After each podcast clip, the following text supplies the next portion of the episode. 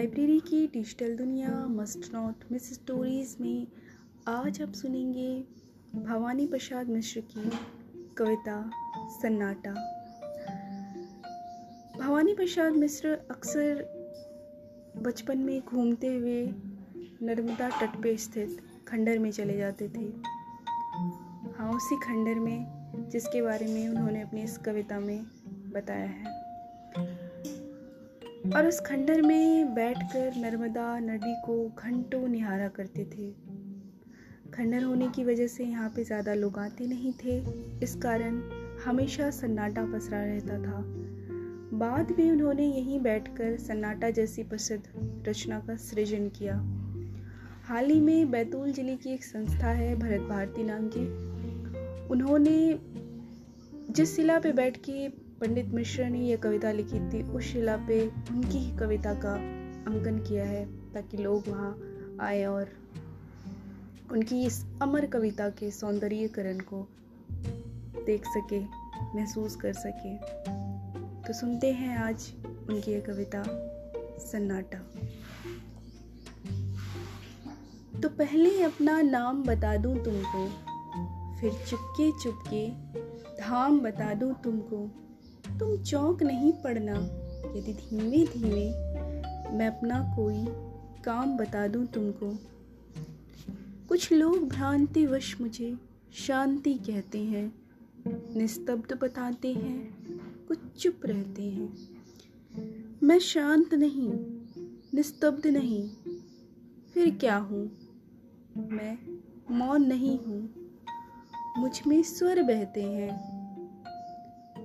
कभी कभी मुझमें कुछ जल जाता है।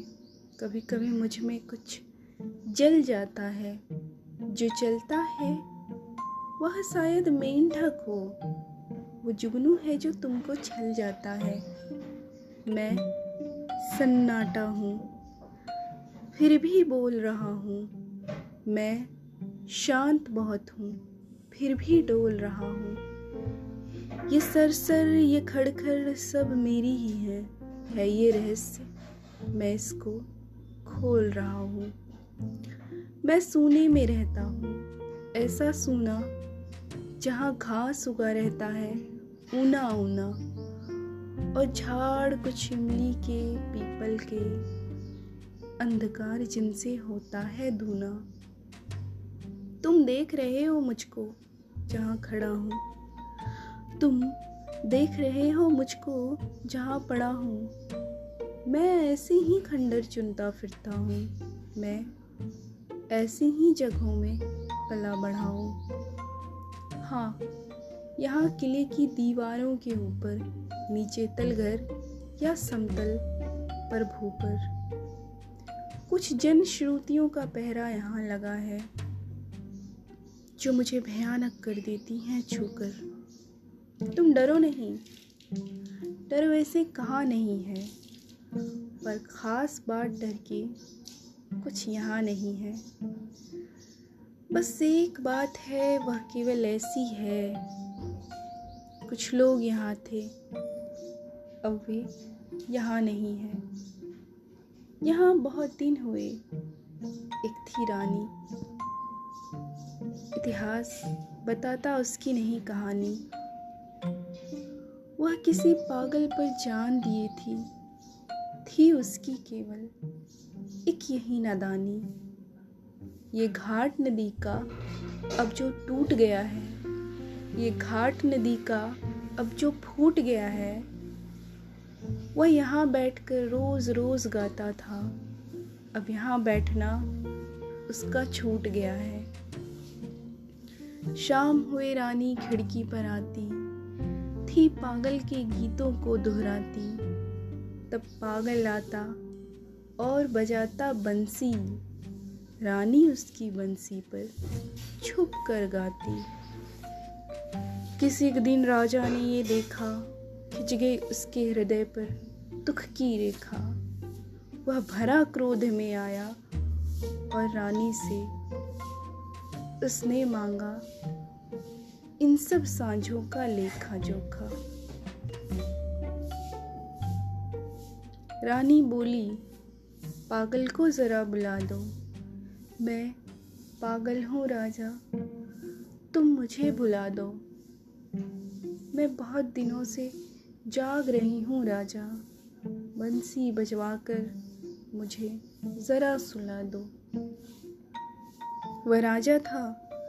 हाँ कोई खेल नहीं था। वह राजा था। हाँ कोई खेल नहीं था। ऐसे जवाब से उसका कोई मेल नहीं था। रानी ऐसे बोली थी जैसे उसके इस बड़े किले में कोई जेल नहीं था। तुम जहाँ खड़े हो, यहीं कभी सूली थी। तुम जहाँ खड़े हो, यहीं कभी सूली थी। रानी की कोमल देह यहीं झूली थी। हाँ पागल की भी यहीं, रानी की भी यहीं। राजा हंसकर बोला, रानी, तुम भूली थी। किंतु नहीं फिर राजा ने सुख जाना। हर जगह गूंजता था पागल का गाना। बीच बीच में राजा, तुम भूले थे। रानी का। हंसकर सुन पड़ता था यह ताना। तब और बरस बीते, राजा भी बीते। रह गए किले के कमरे, रीते रीते। तब मैं आया, कुछ मेरे साथी आए। अब हम सब मिलकर करते हैं मन चीते और कभी कभी जब पागल आ जाता है, लाता है रानी को या गा जाता है। तब मेरे उल्लू, सांप और गिरगिट पर एक अनजान सकता सा छा जाता है।